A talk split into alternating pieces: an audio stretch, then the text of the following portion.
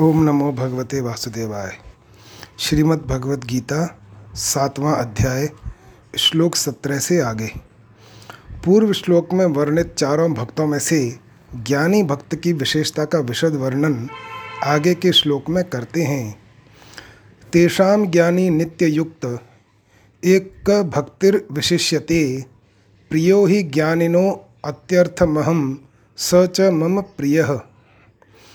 अर्थात उन चारों भक्तों में मुझमें निरंतर लगा हुआ अनन्य भक्ति वाला ज्ञानी, अर्थात प्रेमी भक्त श्रेष्ठ है, क्योंकि ज्ञानी भक्त को मैं अत्यंत प्रिय हूँ और वह मुझे अत्यंत प्रिय है। व्याख्या तेषाम ज्ञानी नित्य युक्त यानी उन अर्थार्थी, आर्त, जिज्ञासु और ज्ञानी भक्तों में ज्ञानी अर्थात प्रेमी भक्त श्रेष्ठ है क्योंकि वह नित्य युक्त है। अर्थात, वह सदा सर्वदा केवल भगवान में ही लगा रहता है। भगवान के सिवाय दूसरे किसी में वह किंचन मात्र भी नहीं लगता। जैसे गोपियाँ गाय दुहते, दही बिलोते, धान कूटते आदि सभी लौकिक कार्य करते हुए भी भगवान श्री कृष्ण में चित्त वाली रहती हैं, ऐसे ही वह ज्ञानी भक्त लौकिक और पारमार्थिक सब क्रियाएँ करते समय सदा सर्वदा भगवान से जुड़ा रहता है। भगवान से संबंध रखते हुए ही उसकी सब क्रियाएँ होती हैं। श्रीमद् भागवत में कहा गया है या दोहने अवहने ने मथनो पले पप्रेंखे कन्नार भरु दितोक्षण मार्जनादौ गायंती चैन मनुरक्त अश्रुकंठयो धन्या व्रज स्त्रिय उरु क्रमचित्तयाना। अर्थात, जो गौों का दूध दूध दोते समय, धान आदि कूटते समय, दही मटते समय, आँगन लीपते समय, बालकों को पालने में झुलाते समय, रोते हुए बच्चों को लोरी देते समय, तुलसी आदि को जल से सींचते समय, तथा झाड़ू देने आदि सब कर्मों को करते समय प्रेम पूर्ण चित्त से आँखों में आँसू भरकर गदगद कंठ से श्री कृष्ण की दिव्य लीलाओं का गान करती रहती हैं। वे श्री कृष्ण में निरंतर चित्त लगाए रहने वाली व्रजवासिनी गोपियाँ धन्य हैं। एक भक्तिर विशिष्यते, उस ज्ञानी अर्थात प्रेमी भक्त का आकर्षण केवल भगवान में होता है। उसकी कोई अपनी व्यक्तिगत इच्छा नहीं रहती, इसलिए वह श्रेष्ठ है। अर्थार्थी आदि भक्तों में पूर्व संस्कारों के कारण जब तक व्यक्तिगत इच्छाएँ उत्पन्न होती रहती हैं, तब तक उनकी एक भक्ति नहीं होती। अर्थात केवल भगवान में प्रेम नहीं होता, परंतु उन भक्तों में इन इच्छाओं को नष्ट करने वाला भाव भी होता रहता है। और इच्छाओं के सर्वथा नष्ट होने पर सभी भक्त भगवान के प्रेमी और भगवान के प्रेमास्पद हो जाते हैं। वहाँ भक्त और भगवान में द्वैत का भाव न रहकर प्रेम आद्वैत, यानी प्रेम में अद्वैत हो जाता है। ऐसे तो चारों भक्त भगवान में नित्य निरंतर लगे रहते हैं, परंतु तीन भक्तों के भीतर में कुछ न कुछ व्यक्तिगत इच्छा रहती है। जैसे अर्थार्थी भक्त अनुकूलता की इच्छा करते हैं, आर्त भक्त प्रतिकूलता को मिटाने की इच्छा रखते हैं। और जिज्ञासु भक्त अपने स्वरूप को या भगवत तत्व को जानने की इच्छा रखते हैं। ज्ञानी अर्थात प्रेमी भक्त में अपनी कोई इच्छा नहीं रहती, अतः वह एक भक्ति है। प्रियो ही ज्ञानिनो अत्यर्थमहम स च मम प्रिय। उस ज्ञानी प्रेमी भक्त को मैं अत्यंत प्यारा हूँ। उसमें अपनी किंचन मात्र भी इच्छा नहीं है। केवल मेरे में प्रेम है। इसलिए वह मेरे को अत्यंत प्यारा है। वास्तव में तो भगवान का अंश होने से सभी जीव स्वाभाविक ही भगवान को प्यारे हैं। भगवान के प्यार में कोई निजी स्वार्थ नहीं है। जैसे माता अपने बच्चों का पालन करती है, ऐसे ही भगवान बिना किसी कारण के सबका पालन पोषण और प्रबंध करते हैं। परंतु जो मनुष्य किसी कारण से भगवान के सम्मुख हो जाते हैं उनकी उस सम्मुखता के कारण भगवान में उनके प्रति एक विशेष प्रियता हो जाती है। जब भक्त सर्वथा निष्काम हो जाता है, अर्थात उसमें लौकिक, पारलौकिक किसी तरह की भी इच्छा नहीं रहती, तब उसमें स्वतः सिद्ध प्रेम पूर्ण रूप से जागृत हो जाता है। पूर्ण रूप से जागृत होने का अर्थ है कि प्रेम में किंचन मात्र भी कमी नहीं रहती। प्रेम कभी समाप्त भी नहीं होता, क्योंकि वह अनंत और प्रतिक्षण वर्धमान है। प्रतिक्षण वर्धमान का तात्पर्य है कि प्रेम में प्रतिक्षण, अलौकिक विलक्षणता का अनुभव होता रहता है। अर्थात इधर पहले दृष्टि गई ही नहीं, इधर हमारा ख्याल गया ही नहीं। अभी दृष्टि गई, इस तरह प्रतिक्षण, भाव और अनुभव होता ही रहता है। इसलिए प्रेम को अनंत बताया गया है। परिशिष्ट भाव। भगवान ने अपने प्रेमी भक्त को ज्ञानी नाम से इसलिए कहा है कि सब कुछ परमात्मा ही है। यही वास्तविक और अंतिम ज्ञान है। इससे आगे कुछ नहीं है। इसलिए ऐसा अनुभव करने वाला प्रेमी भक्त ही वास्तविक ज्ञानी है। कारण कि ऐसे भक्त की दृष्टि में एक परमात्मा के सिवाय दूसरी सत्ता ही नहीं है।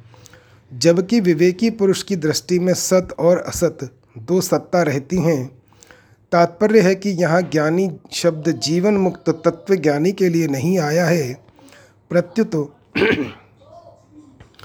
वासुदेव सर्वम का अनुभव करने वाले ज्ञानी, अर्थात प्रेमी भक्त के लिए आया है। गीता में भगवान ने मुख्य रूप से भक्त को ही ज्ञानी कहा है, क्योंकि वही अंतिम और असली ज्ञानी है। उसका केवल भगवान में ही प्रेम होता है, इसलिए वह श्रेष्ठ है। एक भक्तिर विशिष्यते। भगवान का अर्थार्थी भक्त अनित्य युक्त यानी निरंतर भगवान में न लगा हुआ होता है। अर्थार्थी की अपेक्षा आर्त कम अनित्य युक्त होता है। आर्त की अपेक्षा भी जिज्ञासु कम अनित्य युक्त होता है, परंतु ज्ञानी सर्वथा नित्य युक्त होता है। प्रियो ही ज्ञानिनो अत्यर्थमहम स च मम प्रिय पदों का तात्पर्य है कि वासुदेव सर्वम का अनुभव होने पर फिर भक्त और भगवान दोनों में परस्पर प्रेम ही प्रेम शेष रहता है। इसी को शास्त्रों में प्रतिक्षण वर्धमान प्रेम, अनंत रस आदि नामों से कहा गया है। पूर्व श्लोक में भगवान ने ज्ञानी भक्त को अपना अत्यंत प्यारा बताया तो इससे यह असर पड़ता है कि भगवान ने दूसरे भक्तों का आदर नहीं किया। इसलिए भगवान आगे के श्लोक में कहते हैं, उदारा सर्व एवते ज्ञानी त्वात्मैव मे मतम, आस्थित सही युक्तात्मा मामे वानु तमाम गतिम। यानी पहले कहे हुए सब के सब, यानी चारों ही भक्त बड़े उदार, श्रेष्ठ भाव वाले हैं परंतु ज्ञानी तो मेरा स्वरूप ही है ऐसा मेरा मत है। कारण कि वह मुझसे अभिन्न है और जिससे श्रेष्ठ दूसरी कोई गति नहीं है, ऐसे मुझमें ही दृढ़ स्थित है। व्याख्या। उदाराह सर्व एव, एवैते। ये सब के सब भक्त उदार हैं, श्रेष्ठ भाव वाले हैं। भगवान ने यहाँ जो उदाराह शब्द का प्रयोग किया है उसमें कई विचित्र भाव हैं। जैसे चौथे अध्याय के ग्यारहवें श्लोक में भगवान ने कहा है कि भक्त जिस प्रकार मेरे शरण होते हैं, उसी प्रकार मैं उनका भजन करता हूँ। भक्त भगवान को चाहते हैं और भगवान भक्त को चाहते हैं, परंतु इन दोनों में पहले भक्त ने ही संबंध जोड़ा है और जो पहले संबंध जोड़ता है, वह उदार होता है।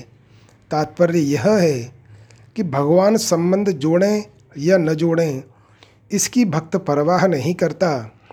वह तो अपनी तरफ़ से पहले संबंध जोड़ता है और अपने को समर्पित करता है, इसलिए वह उदार है। देवताओं के भक्त सकाम भाव से विधि पूर्वक यज्ञ, दान, तप आदि कर्म करते हैं तो देवताओं को उनकी कामना के अनुसार वह चीज़ देनी ही पड़ती है, क्योंकि देवता लोग उनका हित अहित नहीं देखते। परंतु भगवान का भक्त अगर भगवान से कोई चीज़ माँगता है तो भगवान अगर उचित समझें तो वह चीज़ दे देते हैं। अर्थात देने से उसकी भक्ति बढ़ती हो तो दे देते हैं। और भक्ति न बढ़ती हो, संसार में फंसावट होती हो तो नहीं देते। कारण कि भगवान परम पिता हैं और परम हितैषी हैं। तात्पर्य यह हुआ कि अपनी कामना की पूर्ति हो अथवा न हो तो भी वे भगवान का ही भजन करते हैं। भगवान के भजन को नहीं छोड़ते, यह उनकी उदारता ही है। संसार के भोग और रुपए पैसे प्रत्यक्ष सुखदाई दिखते हैं, और भगवान के भजन में प्रत्यक्ष जल्दी सुख नहीं दिखता। फिर भी संसार के प्रत्यक्ष सुख को छोड़कर, अर्थात भोग भोगने और संग्रह करने की लालसा को छोड़कर भगवान का भजन करते हैं। यह उनकी उदारता ही है। भगवान के दरबार में मांगने वालों को भी उदार ही कहा जाता है। विनय पत्रिका में कहा है, यही दरबार दीन को आदर, रीति सदा चली आई। अर्थात, कोई कुछ माँगता है, कोई धन चाहता है, कोई दुख दूर करना चाहता है ऐसे मांगने वाले भक्तों को भी भगवान उदार कहते हैं। यह भगवान की विशेष उदारता ही है। भक्तों का लौकिक, पारलौकिक कामना पूर्ति के लिए अन्य की तरफ़ किंचन मात्र भी भाव नहीं जाता। वे केवल भगवान से ही कामना पूर्ति चाहते हैं। भक्तों का यह अनन्य भाव ही उनकी उदारता है। ज्ञानी त्वात्मैव में मतम। यह तू पद से ज्ञानी अर्थात प्रेमी भक्त की विलक्षणता बताई है कि दूसरे भक्त तो उदार हैं ही, पर ज्ञानी को उदार क्या कहें? वह तो मेरा स्वरूप ही है। स्वरूप में किसी निमित्त से, किसी कारण विशेष से प्रियता नहीं होती। प्रत्युत अपना स्वरूप होने से स्वतः स्वाभाविक प्रियता होती है। प्रेम में प्रेमी अपने आप को प्रेमास्पद पर न्योछावर कर देता है। अर्थात प्रेमी अपनी सत्ता अलग नहीं मानता, ऐसे ही प्रेमास्पद पर भी स्वयं प्रेमी पर न्यौछावर हो जाते हैं। उनको इस प्रेम अद्वैत की विलक्षण अनुभूति होती है। ज्ञान मार्ग का जो अद्वैत भाव है, वह नित्य निरंतर, अखंड रूप से शांत, सम रहता है। परंतु प्रेम का जो अद्वैत भाव है, वह एक दूसरे की अभिन्नता का अनुभव कराता हुआ, प्रतिक्षण वर्धमान रहता है। प्रेम का अद्वैत भाव, एक होते हुए भी दो है और दो होते हुए भी एक हैं। इसलिए प्रेम तत्व अनिर्वचनीय है। शरीर के साथ सर्वता अभिन्नता, एकता मानते हुए भी निरंतर भिन्नता बनी रहती है और भिन्नता का अनुभव होने पर भी भिन्नता बनी रहती है। इसी तरह प्रेम तत्व में भिन्नता रहते हुए भी अभिन्नता बनी रहती है। और अभिन्नता का अनुभव होने पर भी अभिन्नता बनी रहती है। जैसे नदी समुद्र में प्रविष्ट होती है तो प्रविष्ट होते ही नदी और जल, समुद्र के जल की एकता हो जाती है। एकता होने पर भी दोनों तरफ़ से जल का एक प्रवाह चलता रहता है। अर्थात कभी नदी का समुद्र की तरफ़ और कभी समुद्र का नदी की तरफ़ एक विलक्षण प्रवाह चलता रहता है। ऐसे ही प्रेमी का प्रेमास्पद की तरफ़ और प्रेमास्पद का प्रेमी की तरफ़ प्रेम का एक विलक्षण प्रवाह चलता रहता है। उनका नित्य योग में वियोग और वियोग में नित्य योग इस प्रकार प्रेम की एक विलक्षण लीला अनंत रूप से अनंत काल तक चलती रहती है। उसमें कौन प्रेमास्पद है और कौन प्रेमी है इसका ख्याल नहीं रहता। वहाँ दोनों ही प्रेमास्पद हैं। और दोनों ही प्रेमी हैं, यही ज्ञानी त्वात्मैव में मतम पदों का तात्पर्य है। आस्थित सही युक्तात्मा मामे वानुत्तमाम गतिम, क्योंकि जिससे उत्तम गति हो ही नहीं सकती, ऐसे सर्वोपरि मेरे में ही उसकी दृढ़ स्थिति है। केवल भगवान ही मेरे हैं, इस प्रकार मेरे में उसका जो अपनापन है उसमें अनुकूलता, प्रतिकूलता को लेकर किंचन मात्र भी फ़र्क नहीं पड़ता। प्रत्युत वह अपनापन दृढ़ होता और बढ़ता ही जाता है। वह युक्तात्मा है, अर्थात वह किसी भी अवस्था में मेरे से अलग नहीं होता। प्रत्युत सदा मेरे से अभिन्न रहता है। परिशिष्ट भाव। सांसारिक अर्थार्थी भगवान को छोड़कर केवल अर्थ को ही चाहता है। अतः वह झूठ, कपट, बेईमानी आदि का भक्त होता है। उसके भीतर धन का महत्व ज़्यादा होने से वह उदार नहीं होता। प्रत्युत महाकृपण होता है।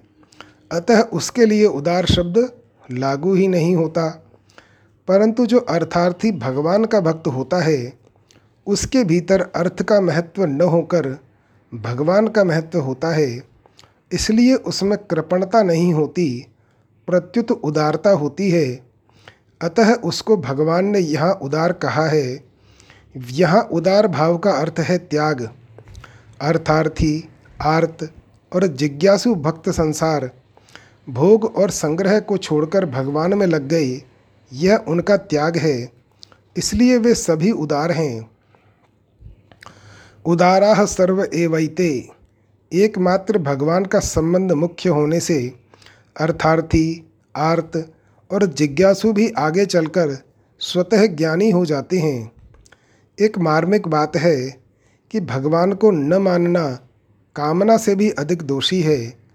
जो भगवान को छोड़कर अन्य देवताओं की उपासना करते हैं, यदि उनमें कामना रह जाए तो वे जन्म मरण को प्राप्त होते हैं। गतागतम काम कामा लभंते परंतु जो केवल भगवान का ही भजन करते हैं, उनमें यदि कामना रह भी जाए तो भगवान की कृपा और भजन के प्रभाव से वे भगवान को ही प्राप्त होते हैं। कारण कि मनुष्य का किसी भी तरह से भगवान के साथ संबंध जुड़ जाए तो वह भगवान को ही प्राप्त होता है। क्योंकि वह मूल में भगवान का ही अंश है। श्रीमद् भागवत में लिखा है कामाद द्वेषाद भयात स्नेहाद। यथा भक्तिश्वरे मन, आवेश्य तदघम हित्वा बह वस्तद गतिम गताह अर्थात, एक नहीं, अनेक मनुष्य काम से, द्वेष से, भय से और स्नेह से अपने मन को भगवान में लगाकर तथा अपने सारे पाप धोकर वैसे ही भगवान को प्राप्त हुए हैं, जैसे भक्त भक्ति से। अर्थार्थी, आर्त और जिज्ञासु, इन तीनों को ही भगवान ने यह उदार कहा है। परंतु जो भगवान के सिवाय अन्य का भजन करने वाले हैं, उनको भगवान ने उदार न कहकर अल्प मेधा कहा है और उनके भजन को अविधि पूर्वक किया गया बताया है। देवताओं को भगवान से अलग समझने के कारण, अर्थात देवताओं में भगवत बुद्धि न होने के कारण तथा कामना भी होने के कारण उनकी उपासना अविधि पूर्वक है। तात्पर्य है कि सब में भगवत बुद्धि न होना सकाम भाव से भी अधिक घातक है, क्योंकि चेतन के साथ संबंध नहीं हुआ। तत्वज्ञानी के ब्रह्म से तात्विक एकता अर्थात सधर्मता होती है, परंतु भक्त की भगवान के साथ आत्मीय एकता होती है। ज्ञानी त्वात्मैव में मतम। तत्व ज्ञानी की तात्विक एकता सधर्मता में जीव और ब्रह्म में अभेद हो जाता है। अर्थात जैसे ब्रह्म सतचित्त आनंद स्वरूप है, ऐसे वह भी सतचित्त आनंद स्वरूप हो जाता है और एक तत्व के सिवाय कुछ नहीं रहता। परंतु भक्त की आत्मीय एकता में जीव और भगवान में अभिन्नता हो जाती है। अभिन्नता में भक्त और भगवान एक होते हुए भी प्रेम के लिए दो हो जाते हैं। उनमें दोनों ही प्रेमी और दोनों ही प्रेमास्पद होते हैं। इसलिए वे दो होते हुए भी एक ही रहते हैं। जीव परमात्मा का अंश है। अतः वह परमात्मा से जितना जितना दूर जाता है, उतना उतना अहंकार दृढ़ होता जाता है। और ज्यों ज्यों वह परमात्मा की तरफ़ आता है त्यों त्यों अहंकार मिटता जाता है। स्वरूप में स्थित होने पर भी सूक्ष्म अहम की गंध रह सकती है। परंतु प्रेम में परमात्मा के साथ अभिन्नता, आत्मीयता होने पर जीव का अपरा प्रकृति से सर्वथा संबंध विच्छेद हो जाता है और अहंकार सर्वथा मिट जाता है, क्योंकि अहंकार अपरा प्रकृति का ही कार्य है। इसलिए भगवान ने कहा है ज्ञानी त्वात्मैव में मतम। अर्थार्थी, आर्त और जिज्ञासु में क्रमशः अपनी स्वतंत्र सत्ता अहंता कम होती जाती है और ज्ञानी में अपनी स्वतंत्र सत्ता बिल्कुल नहीं रहती। इसलिए त्वात्मैव पद का तात्पर्य है कि प्रेमी भक्त की स्वतंत्र सत्ता नहीं रही, प्रत्युत केवल भगवान ही रहे। अर्थात प्रेमी के रूप में साक्षात भगवान ही हैं। तस्मिन तज्जने भेदाभावात यह आत्मीयता भक्ति के लिए स्वीकृत द्वैत है, जो ज्ञान योग के अद्वैत से भी सुंदर है। भक्त्यर्थम कल्पितम स्वीकृतम द्वैतम द्वैतादपि सुंदरम। मामे वानुत्तमाम गतिम यानी भगवान से बढ़कर उत्तम गति और कोई नहीं है। गति शब्द के तीन अर्थ होते हैं, ज्ञान, गमन और प्राप्ति। यह गति शब्द प्राप्ति के अर्थ में आया है। अंतिम प्रापणीय तत्व होने से भगवान सर्वोत्तम गति हैं। आस्थित एक दृढ़ता अभ्यास से होती है और एक दृढ़ता स्वतः होती है।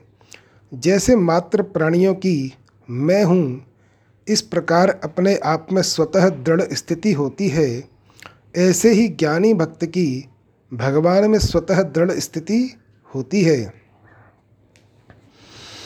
पूर्व श्लोक में कहे हुए ज्ञानी, अर्थात प्रेमी भक्त की वास्तविकता और उसके भजन का प्रकार आगे के श्लोक में बताते हैं।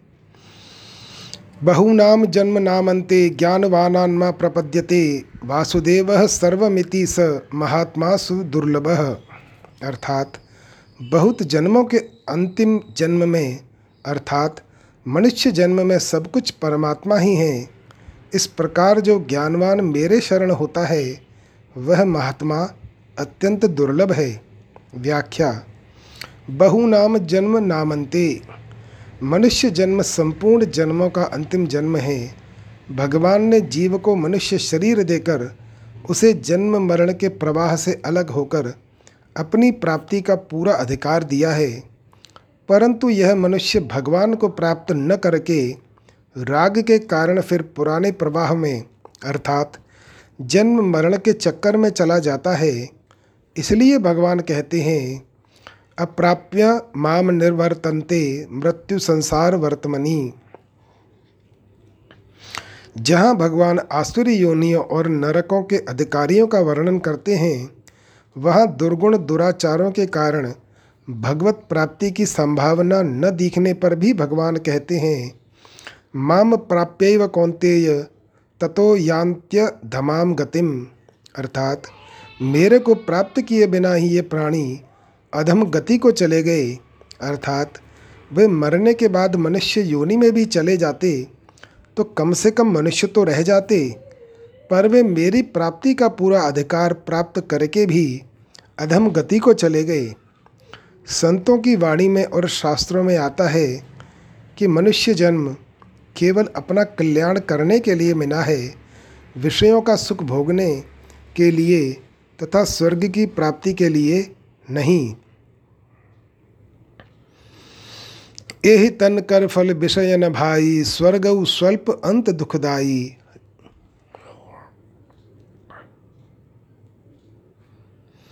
इसलिए गीता ने स्वर्ग की प्राप्ति चाहने वालों को मूढ़ और तुच्छ बुद्धि वाला कहा है, अविपश्चित और अल्पमेधसाम। यह मनुष्य जन्म, संपूर्ण जन्मों का आदि जन्म भी है और अंत जन्म भी है। संपूर्ण जन्मों का आरंभ मनुष्य जन्म से ही होता है, अर्थात मनुष्य जन्म में किए हुए पाप चौरासी लाख योनियों और नरकों में भोगने पर भी समाप्त नहीं होते, बाकी ही रहते हैं। इसलिए यह संपूर्ण जन्मों का आदि जन्म है। मनुष्य जन्म में संपूर्ण पापों का नाश करके, संपूर्ण वासनाओं का नाश करके अपना कल्याण कर सकते हैं, भगवान को प्राप्त कर सकते हैं। इसलिए यह संपूर्ण जन्मों का अंतिम जन्म है। भगवान ने आठवें अध्याय के छठे श्लोक में कहा है कि जो मनुष्य अंत समय में जिस जिस भाव का स्मरण करते हुए शरीर छोड़कर जाता है, उस उस भाव को ही वह प्राप्त होता है। इस तरह मनुष्य को जिस किसी भाव का स्मरण करने में जो स्वतंत्रता दी गई है, इससे मालूम होता है कि भगवान ने मनुष्य को पूरा अधिकार दिया है, अर्थात मनुष्य के उद्धार के लिए भगवान ने अपनी तरफ़ से यह अंतिम जन्म दिया है। अब इसके आगे यह नए जन्म की तैयारी कर ले अथवा अपना उद्धार कर ले, इसमें यह सर्वथा स्वतंत्र है।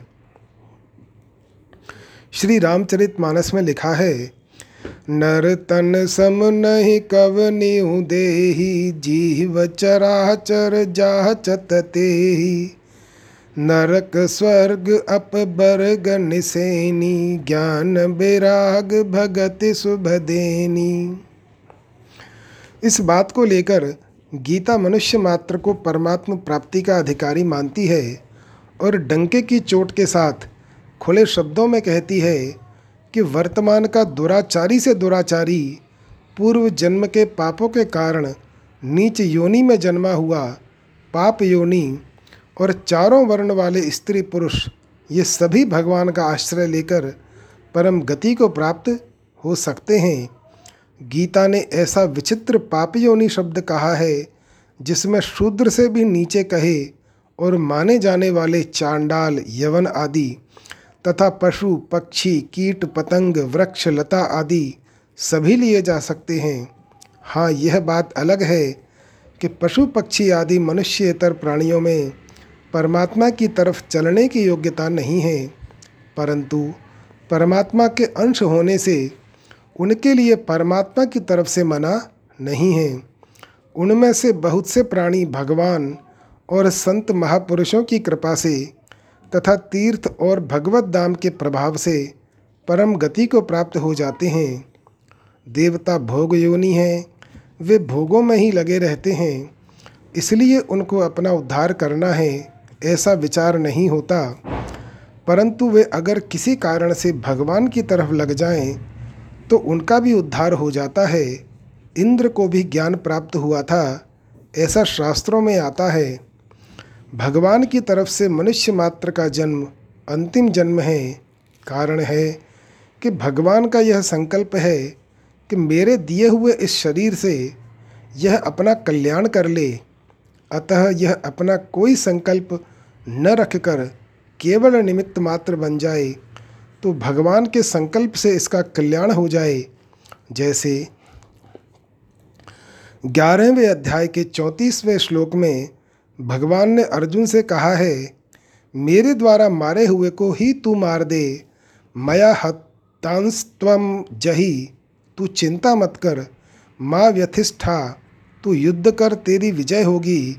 युद्धस्व चेतासी। इसी तरह से भगवान ने कृपा करके मनुष्य शरीर दिया है।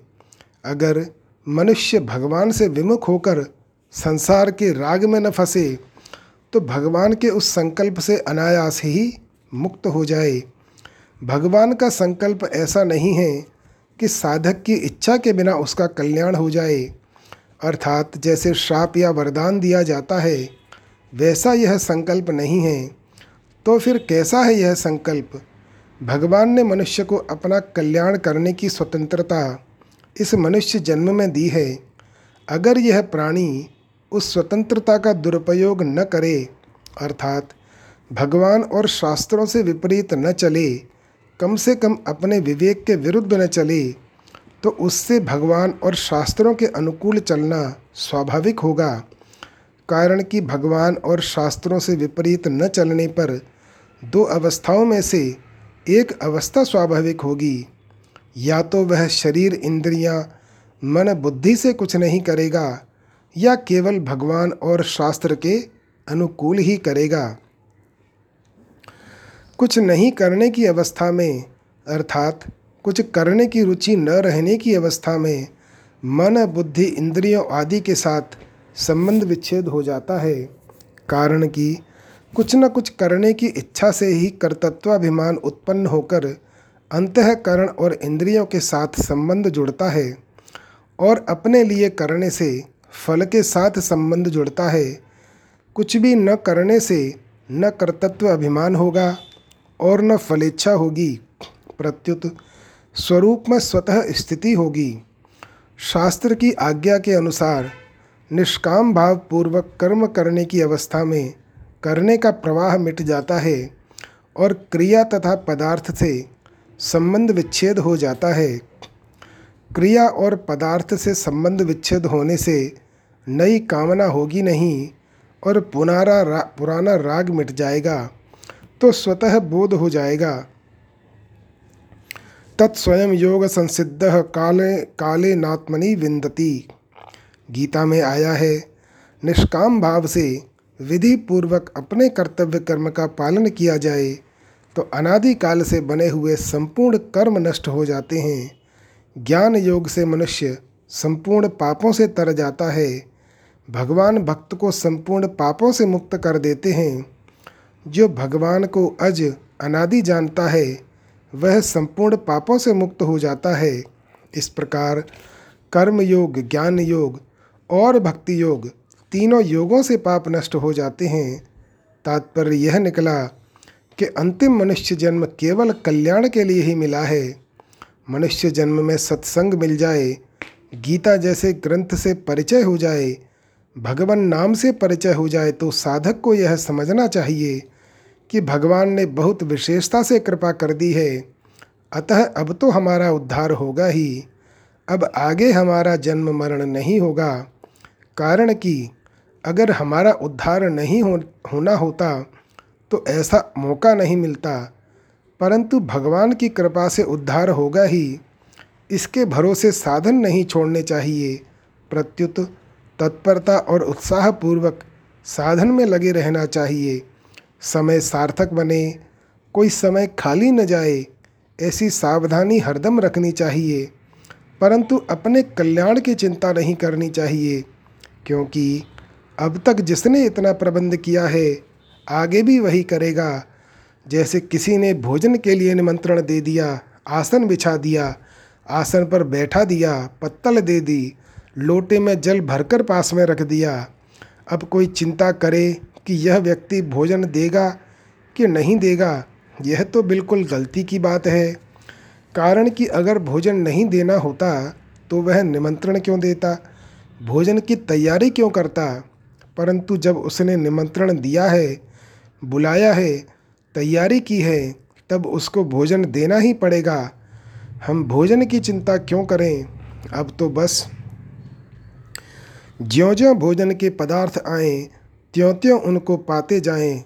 ऐसे ही भगवान ने हमको मनुष्य शरीर दिया है और उद्धार की सब सामग्री, सत्संग, भगवान नाम आदि जुटा दी है। तो हमारा उद्धार होगा ही। अब तो हम संसार समुद्र के किनारे आ गए हैं। ऐसा दृढ़ विश्वास करके निमित्त मात्र बनकर साधन करना चाहिए।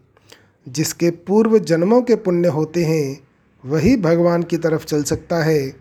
अगर ऐसा माना जाए तो पूर्व जन्मों के पाप पुण्य का फल तो पशु पक्षी, कीट पतंग आदि योनि वाले प्राणी भोगते ही हैं। फिर मनुष्य में और उन प्राणियों में क्या फ़र्क रहेगा? भगवान का कृपा करके मनुष्य शरीर देना कहाँ सार्थक होगा? तथा मनुष्य जन्म की विलक्षणता, महिमा क्या होगी? मनुष्य जन्म की महिमा तो इसी में है कि मनुष्य भगवान का आश्रय लेकर अपने कल्याण के मार्ग में लग जाए। श्रीमद् भागवत में कहा गया है लब्ध्वा सुदुर्लभम इदम बहुसंभवान्ते मानुष्यम अर्थ दम नित्यम पैह धैर। तूर्णम यतेत न पते दनु मृत्यु यावन्नी श्रेयसाया विषय खलु सर्वतः स्यात्। अर्थात, अनेक जन्मों के बाद इस परम पुरुषार्थ के साधन रूप मनुष्य शरीर को, जो अनित्य होने पर भी अत्यंत दुर्लभ है, पाकर बुद्धिमान पुरुष को चाहिए। कि वह शीघ्र से शीघ्र मृत्यु आने से पहले ही अपने कल्याण के लिए प्रयत्न कर ले। विषय भोग तो सभी योनियों में प्राप्त हो सकते हैं, इसलिए उनके संग्रह में इस अमूल्य जीवन को नहीं खोना चाहिए। नृदेह माध्यम सुलभम सुदुर्लभम प्लवम सुकल्पम गुरुकर्णधारम मयानुकूलेन नभस्वतेरितम पुमान भवाद्भि न तरेत स आत्मा। अर्थात, यह मनुष्य शरीर समस्त शुभ फलों की प्राप्ति का मूल है और अत्यंत दुर्लभ होने पर भी अनायास सुलभ हो गया है। इस संसार सागर से पार होने के लिए यह एक सुदृढ़ नौका है, जिसे गुरु रूप नाविक चलाता है और मैं भगवान वायु रूप होकर इसे लक्ष्य की ओर बढ़ाने में सहायता देता हूँ। इतनी सुविधा होने पर भी जो मनुष्य इस संसार सागर से पार नहीं होता, वह अपनी आत्मा का हनन करने वाला, अर्थात पतन करने वाला है। वासुदेव सर्वम महासर्ग के आदि में एक भगवान ही अनेक रूपों में हो जाते हैं। सदैक्षत बहुश्याम प्रजा ये येती और अंत में अर्थात महाप्रलय में एक भगवान ही शेष रह जाते हैं। शिष्यते शेष संज्ञ इस प्रकार जब आदि और अंत में एक भगवान ही रहते हैं, तब बीच में दूसरा कहाँ से आया? क्योंकि संसार की रचना करने में भगवान के पास अपने सिवाय कोई सामग्री नहीं थी। वे तो स्वयं संसार के रूप से प्रकट हुए हैं, इसलिए यह सब वासुदेव ही हैं। जो चीज़ आदि और अंत में होती है, वही चीज़ मध्य में भी होती है। जैसे सोने के गहने आदि में सोना थे और अंत में सोना रहेंगे तो गहनों में दूसरी चीज़ कहाँ से आएगी? केवल सोना ही सोना है। मिट्टी से बनने वाले बर्तन पहले मिट्टी थे और अंत में मिट्टी हो जाएँगे। तो बीच में मिट्टी के सिवाय क्या है? केवल मिट्टी ही मिट्टी है। खांड से बने हुए खिलौने पहले खांड थे और अंत में खांड ही हो जाएँगे। तो बीच में खांड के सिवाय क्या है? केवल खांड ही खांड है। इसी तरह सृष्टि के पहले भगवान थे और अंत में भगवान ही रहेंगे। तो बीच में भगवान के सिवाय क्या है? केवल भगवान ही भगवान है। जैसे सोने को चाहे गहनों के रूप में देखें, चाहे पासे के रूप में देखें, चाहे वरक के रूप में देखें, है वह सोना ही। ऐसे ही संसार में अनेक रूपों में, अनेक आकृतियों में एक भगवान ही हैं। जब तक मनुष्य की दृष्टि गहनों की तरफ़ उसकी आकृतियों की तरफ़ रहती है, उसी को महत्व देती है, तब तक यह सोना ही है, इस तरफ़ उसकी दृष्टि नहीं जाती। ऐसे ही जब तक मनुष्य की दृष्टि संसार की तरफ़ रहती है, उसी को महत्व देती है, तब तक सब कुछ भगवान ही है, इस तरफ़ उसकी दृष्टि नहीं जाती। परंतु जब गहनों की तरफ़ दृष्टि नहीं रहती तब गहनों में सोने की भावना नहीं होती। प्रत्युत, यह सोना ही है, ऐसी भावना होती है, ऐसे ही, जब संसार की तरफ़ दृष्टि नहीं रहती, तब संसार में भगवान की भावना नहीं होती। प्रत्युत, सब कुछ भगवान ही है, भगवान के सिवाय दूसरा कुछ है ही नहीं, ऐसी भावना होती है। कारण कि संसार में भगवान की भावना करने से संसार की सत्ता साथ में रहती है, अर्थात संसार की भावना रखते हुए, उसकी सत्ता मानते हुए, उसमें भगवान की भावना करते हैं। अतः जब तक संसार की सत्ता मानते हैं, संसार को महत्व देते हैं, तब तक संसार में भगवान की भावना करते रहने पर भी वासुदेव सर्वम का अनुभव नहीं होता। ब्रह्मभूत मनुष्य निर्वाण ब्रह्म को प्राप्त होता है। ब्रह्मभूत योगी को उत्तम सुख मिलता है। ब्रह्मभूत भगवान की पराभक्ति को प्राप्त होता है और उसे भक्ति से तत्व को जानकर उसमें प्रवेश करता है। गीता की दृष्टि से ये तीनों ही अवस्थाएँ हैं। अवस्थाओं में परिवर्तन होता है, परंतु वासुदेव सर्वम यह अवस्था नहीं है। प्रत्युत वास्तविक तत्व है। इसमें कभी परिवर्तन नहीं होता। यह जो कुछ संसार दिखता है, सब भगवान का ही स्वरूप है। भगवान के सिवाय इस संसार की स्वतंत्र सत्ता थी नहीं, है नहीं, और कभी होगी भी नहीं। अतः देखने, सुनने और समझने में जो कुछ संसार आता है, वह सबका सब भगवत स्वरूप ही है। भगवान की आज्ञा है। मनसा वचसा दृष्टया गृहन्ते अन्यैरपीन्द्रियैः। अहमेव न मत्तो अन्यदिति बुद्ध्य ध्वमंजसा अर्थात मन से वाणी से दृष्टि से तथा अन्य इंद्रियों से जो कुछ ग्रहण किया जाता है, वह सब मैं ही हूँ। मुझसे भिन्न और कुछ नहीं है। यह सिद्धांत आप लोग विचारपूर्वक समझ लीजिए। इस आज्ञा के अनुसार ही उस ज्ञानी अर्थात प्रेमी का जीवन हो जाता है। वह सब जगह भगवान को ही देखता है। यो माम पश्यति सर्वत्र सर्वम च मयि पश्यति। वह सब कुछ करता हुआ भी भगवान में ही रहता है। सर्वथा वर्तमानो अपि सयोगी मय वर्तते। किसी को एक जगह भी अपनी प्रिय वस्तु मिल जाती है। तो उसको बड़ी प्रसन्नता होती है। फिर जिसको सब जगह ही अपने प्यारे इष्ट देव का अनुभव होता है, उसकी प्रसन्नता का, आनंद का क्या ठिकाना?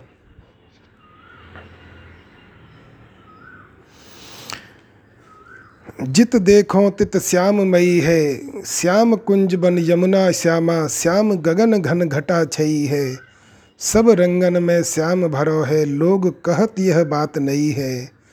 हों बोरी के लोगन ही के श्याम पुतरिया बदल गई है। चंद्र सार रब सार श्याम है, मृग मद सार काम विजयी है। नीलकंठ को कंठ श्याम है, मनहु श्यामता बेल बई है। श्रुति को अक्षर श्याम देखियत, दीप शिखा पर श्याम तई है। नर देवन की कौन कथा है, अलख ब्रह्म छवि श्याममयी है। उस आनंद में विबोर होकर भगवान का प्रेमी भक्त कभी हंसता है, कभी रोता है, कभी नाचता है और कभी चुप होकर शांत हो जाता है। श्रीमद् भागवत में लिखा है, वाग गदगदा द्रवते यस्य चित्तम रुदत्य भीक्षणम। हसति क्वचिच्च विलज्ज उद्गायति नृत्यते, च मदभक्ति युक्तो भवनम पुनाति। अर्थात जिसकी वाणी मेरे नाम, गुण और लीला का वर्णन करती करती गदगद हो जाती है, जिसका चित्त मेरे रूप, गुण, प्रभाव और लीलाओं को याद करते करते द्रवित हो जाता है, जो बारंबार रोता रहता है कभी कभी हंसने लग जाता है, कभी लज्जा छोड़कर ऊँचे स्वर से गाने लगता है, कभी नाचने लग जाता है, ऐसा मेरा भक्त सारे संसार को पवित्र कर देता है। इस तरह उसका जीवन अलौकिक आनंद से परिपूर्ण हो जाता है। फिर उसके लिए कुछ भी करना, जानना और पाना बाकी नहीं रहता, वह सर्वथा पूर्ण हो जाता है, अर्थात उसके लिए किसी भी अवस्था में, किसी भी परिस्थिति में कुछ भी प्राप्त करना बाकी नहीं रहता। जो भक्ति मार्ग पर चलता है, वह यह सत है और यह असत है। इस विवेक को लेकर नहीं चलता। उसमें विवेक ज्ञान की प्रधानता नहीं रहती, उसमें केवल भगवत भाव भाव की ही प्रधानता रहती है। केवल भगवत भाव की प्रधानता रहने के कारण उसके लिए यह सब संसार चिन्मय हो जाता है। उसकी दृष्टि में जड़ता रहती ही नहीं, भगवान में तल्लीनता होने से भक्त का शरीर भी जड़ नहीं रहता, प्रत्युत चिन्मय हो जाता है, जैसे मीराबाई का शरीर चिन्मय होने से भगवान के विग्रह में लीन हो गया था। ज्ञान मार्ग में जहाँ सत असत का विवेक होता है, वह परिणाम में सत असत दो की सत्ता नहीं रहती, केवल सत स्वरूप ही रह जाता है। परंतु भक्ति मार्ग में सत असत सब कुछ भगवत स्वरूप ही हो जाता है। फिर भक्त भगवत स्वरूप संसार की सेवा करता है। सेवा में पहले तो सेवक सेवा और सेव्य ये तीन होते हैं। परंतु जब भगवत भाव की अत्यधिक गाढ़ता हो जाती है, तब सेवक भाव की विस्मृति हो जाती है। फिर भक्त स्वयं सेवा रूप होकर सेव्य में लीन हो जाता है। केवल एक भगवत तत्व ही शेष रह जाता है। इस तरह भगवत भाव में तल्लीन हुए भगवान के प्रेमी भक्त जहाँ कहीं भी विचरते हैं, वहाँ उनके दर्शन, स्पर्श भाषण आदि का प्राणियों पर बड़ा असर पड़ता है।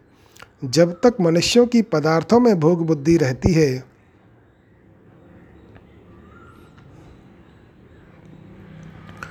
तब तक उनको उन पदार्थों का वास्तविक स्वरूप समझ में नहीं आता। परंतु जब भोग बुद्धि सर्वथा हट जाती है, तब केवल भगवत स्वरूप ही देखने में आ जाता है। मार्मिक बात, वासुदेव सर्वम। इस तत्व को समझने के दो प्रकार हैं। पहला, संसार का अभाव करके परमात्मा को रखना, अर्थात संसार नहीं है और परमात्मा है। दूसरा, सब कुछ भगवान ही भगवान है। इसमें जो परिवर्तन दिखता है, वह भी भगवान का ही स्वरूप है, क्योंकि भगवान के सिवाय उसकी कोई स्वतंत्र सत्ता नहीं है। उपर्युक्त, दोनों ही प्रकार साधकों के लिए हैं। जिस साधक का पदार्थों को लेकर संसार में आकर्षण है, उसको यह सब कुछ नहीं है, केवल परमात्मा ही है। इस प्रणाली को अपनाना चाहिए।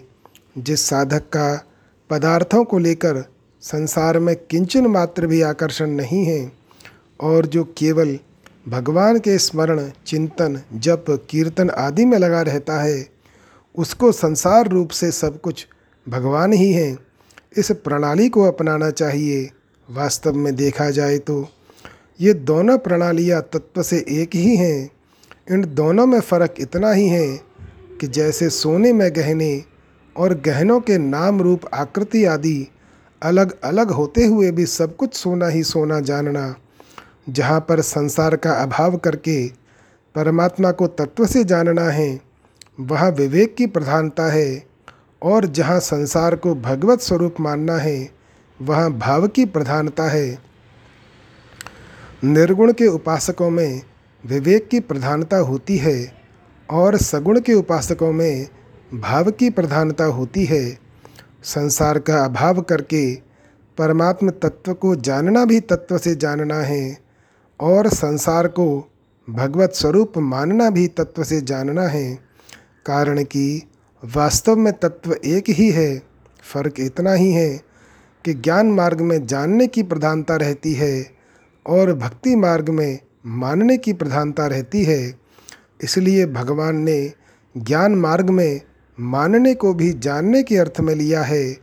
इति मत्वा न सज्जते और भक्ति मार्ग में जानने को भी मानने के अर्थ में लिया है।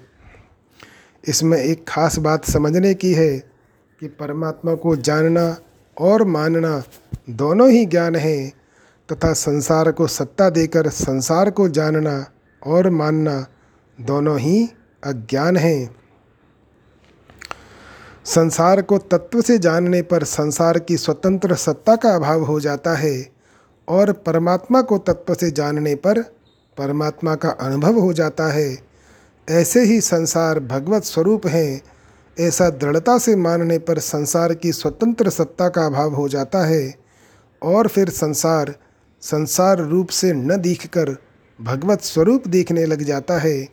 तात्पर्य है कि परमात्म तत्व का अनुभव होने पर जानना और मानना दोनों एक हो जाते हैं। इति ज्ञानवान माम प्रपद्यते। जो प्रतिक्षण बदलने वाले संसार की सत्ता को मानते हैं, वे अज्ञानी हैं। मूढ़ हैं, परंतु जिनकी दृष्टि कभी न बदलने वाले भगवत तत्व की तरफ़ रहती है, वे ज्ञानवान हैं असमूढ़ हैं।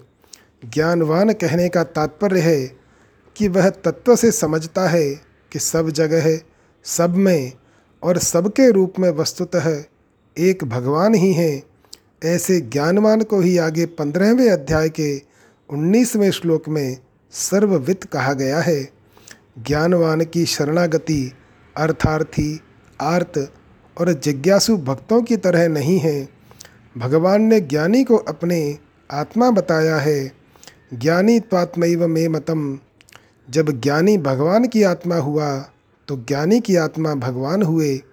अतः एक भगवत तत्व के सिवाय दूसरी सत्ता ही नहीं रही। इसलिए ज्ञानी की शरणागति उन तीनों भक्तों से विलक्षण होती है। उसके अनुभव में एक भगवत तत्व के सिवाय कोई दूसरी सत्ता होती ही नहीं, यही उसकी शरणागति है। भगवान की दृष्टि में अपने सिवाय कोई अन्य तत्व है ही नहीं। मई सर्वमिदम प्रोतम सूत्रे मणिगणा इव। जैसे सूत की माला में मणियों की जगह सूत की गांठ लगा दी तो माला में सूत के सिवाय अन्य क्या रहा? केवल सूत ही रहा।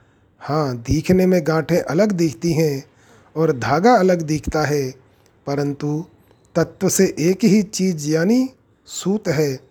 ऐसे ही परमात्मा संसार में व्यापक दिखते हैं, परंतु तत्व से परमात्मा और संसार एक ही हैं। उनमें व्याप्य व्यापक का भाव नहीं है, अतः सब कुछ वासुदेव ही हैं।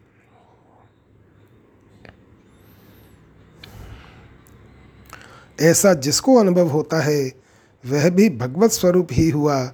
भगवत स्वरूप हो जाना ही उसकी शरणागति है। स महात्मा सुदुर्लभ, बहुत से मनुष्य तो हमें परमात्मा की प्राप्ति करनी है, इस तरफ़ दृष्टि ही नहीं डालते और ऐसा चाहते ही नहीं, जो इस तरफ़ दृष्टि डालते हैं। वे भी उत्कंठापूर्वक, अनन्य भाव से, अपने जीवन को सफल करने में नहीं लगते। जो अपना कल्याण करने में लगते हैं, वे भी मूर्खता के कारण परमात्मा प्राप्ति से निराश होकर अपने असली अवसर को खो देते हैं, जिससे वे परम लाभ से वंचित रह जाते हैं। इसी अध्याय के तीसरे श्लोक में भगवान ने कहा है कि मनुष्यों में हज़ारों और हज़ारों मनुष्यों में कोई एक मनुष्य वास्तविक सिद्धि के लिए यत्न करता है।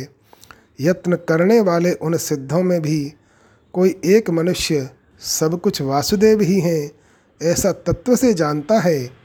ऐसा तत्व से जानने वाला महात्मा अत्यंत दुर्लभ है। इसका तात्पर्य यह नहीं है कि परमात्मा दुर्लभ है। प्रत्युत सच्चे हृदय से परमात्मा प्राप्ति के लिए लगने वाले दुर्लभ हैं। सच्चे हृदय से परमात्मा प्राप्ति के लिए लगने पर मनुष्य मात्र को परमात्मा प्राप्ति हो सकती है। क्योंकि उसकी प्राप्ति के लिए ही मनुष्य शरीर मिला है। संसार के सबसे, सबके सब मनुष्य धनी नहीं हो सकते। सांसारिक भोग सामग्री सबको समान रीति से नहीं मिल सकती, परंतु जो परमात्म तत्व भगवान शंकर को प्राप्त है, सनकादिकों को प्राप्त है, नारद वशिष्ठ आदि देवर्षि महर्षियों को प्राप्त है, वही तत्व सब मनुष्यों को समान रूप से अवश्य प्राप्त हो सकता है। इसलिए मनुष्य को ऐसा दुर्लभ अवसर कभी नहीं खोना चाहिए। भगवान की यह एक अलौकिक विलक्षणता है कि वे भूखे के लिए अन्न रूप से, प्यासे के लिए जल रूप से और विषयी के लिए शब्द, स्पर्श, रूप, रस और गंध रूप से बनकर आते हैं। वे ही मन, बुद्धि, इंद्रियाँ बनकर आते हैं। वे ही संकल्प, विकल्प बनकर आते हैं। वे ही व्यक्ति बनकर आते हैं, परंतु साथ ही साथ दुख रूप से आकर मनुष्य को चेताते हैं कि अगर तुम इन वस्तुओं को भोग्य मानकर इनके भोक्ता बनोगे तो इसके फलस्वरूप तुमको दुख ही दुख भोगना पड़ेगा। इसलिए मनुष्य को शर्म आनी चाहिए कि मैं भगवान को भोग सामग्री बनाता हूँ। मेरे सुख के लिए भगवान को सुख की सामग्री बनना पड़ता है। भगवान कितने विचित्र दयालु हैं कि यह प्राणी जो चाहता है, भगवान वैसे ही बन जाते हैं। देखने, सुनने और समझने में जो कुछ आ रहा है और जो मन, बुद्धि, इंद्रियों का विषय नहीं है, वह सब भगवान ही हैं और भगवान का ही है। ऐसा मान लें, वास्तविकता से अनुभव कर ले तो मनुष्य विलक्षण हो जाता है, स महात्मा दुर्लभ हो जाता है। एक बैरागी बाबा जी थे, वे गणेश जी का पूजन किया करते थे। उनके पास सोने की बनी हुई एक गणेश जी की और एक चूहे की मूर्ति थी। वे दोनों मूर्तियाँ तौल में बराबर थीं। एक बार बाबा जी ने तीर्थों में जाने का विचार किया और वे उन मूर्तियों की बिक्री करने के लिए सुनार के पास गए। सुनार ने उन दोनों मूर्तियों को तोल कर दोनों के बराबर दाम बता दिए। तो बाबा जी सुनार पर बिगड़ गए कि तू क्या कह रहा है। गणेश जी तो देवता हैं और चूहा उनका वाहन है, पर तू दोनों का बराबर मूल्य बता रहा है। यह कैसे हो सकता है? सुनार बोला कि बाबा जी मैं गणेश और चूहे को नहीं खरीदता हूँ, मैं तो सोना खरीदता हूँ। सोने का जितना वज़न होगा, उसके अनुसार ही उसका मूल्य होगा। अगर सुनार गणेश और चूहे को देखेगा तो उसको सोना नहीं दिखेगा और सोने को देखेगा तो उसको गणेश और चूहा नहीं दिखेगा। इसलिए सुनार न गणेश को देखता है, न चूहे को। वह तो केवल सोने को ही देखता है। ऐसे ही भगवान के साथ अभिन्न हुआ महात्मा संसार को नहीं देखता, केवल वह भगवान को ही देखता है।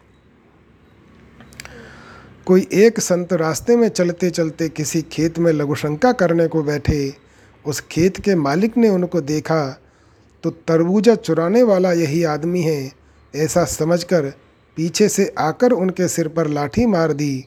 फिर देखा कि ये तो कोई बाबा जी हैं।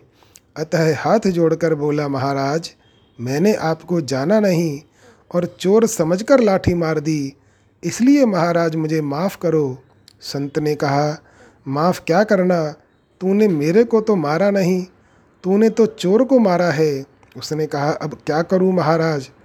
संत ने कहा, जैसी तेरी मर्ज़ी हो वैसे कर। उसने संत को बैलगाड़ी में ले जाकर अस्पताल में भर्ती करा दिया। वहाँ मलहम पट्टी करने के बाद कोई आदमी दूध लेकर आया और बोला, महाराज, दूध पी लो। संत ने कहा, तू बड़ा चालाक होशियार है। तेरे विचित्र विचित्र रूप हैं। तू विचित्र विचित्र लीलाएँ करता है। पहले तो तूने लाठी से मारा, अब कहता है दूध पी लो।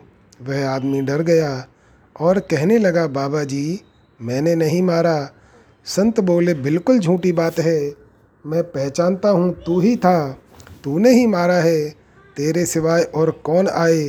कहाँ से आए और कैसे आए?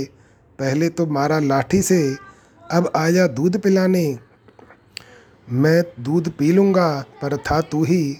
इस तरह बाबा जी तो अपनी वासुदेव सर्वम वाली भाषा बोल रहे थे, और वह सोच रहा था कि बाबा जी कहीं फंसा न दें।